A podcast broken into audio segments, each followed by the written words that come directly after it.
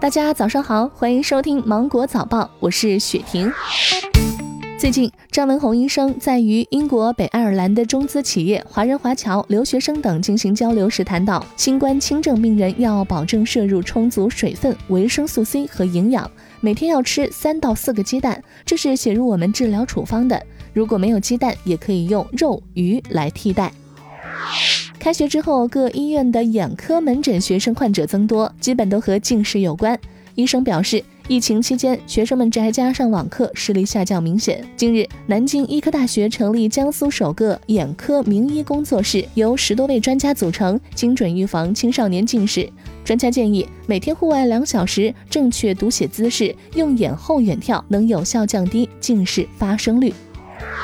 给孩子用的东西啊，万万马虎不得。各位家长在选购的时候要特别留意了。最近，上海市消保委对三十件儿童运动头盔开展比较试验，发现十九件样品不符合国家标准，涉及飞鸽、凤凰、杰优比、马克拓普、罗勒布雷德、美洲狮等品牌。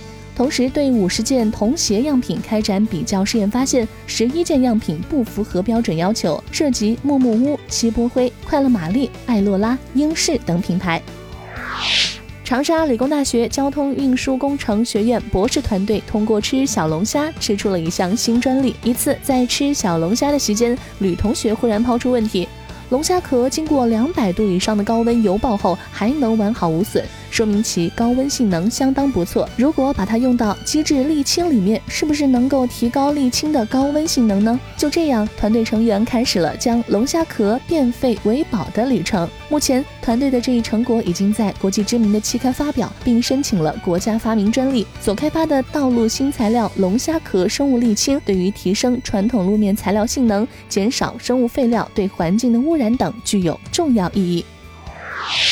最近，郑州的屈先生捷豹车停在地库被刮花，查监控得知有四个小孩踩着轮滑在其车顶上攀爬。4S 店定损是两万一千多元，但孩子家长有异议，屈先生做出退让，降到九千元。但有家长认为不到一千就能解决，协商未果，屈先生准备走法律程序。吃的太油腻，能够靠茶叶、酸奶或者果醋刮油吗？对此，营养专家称这些没有科学依据。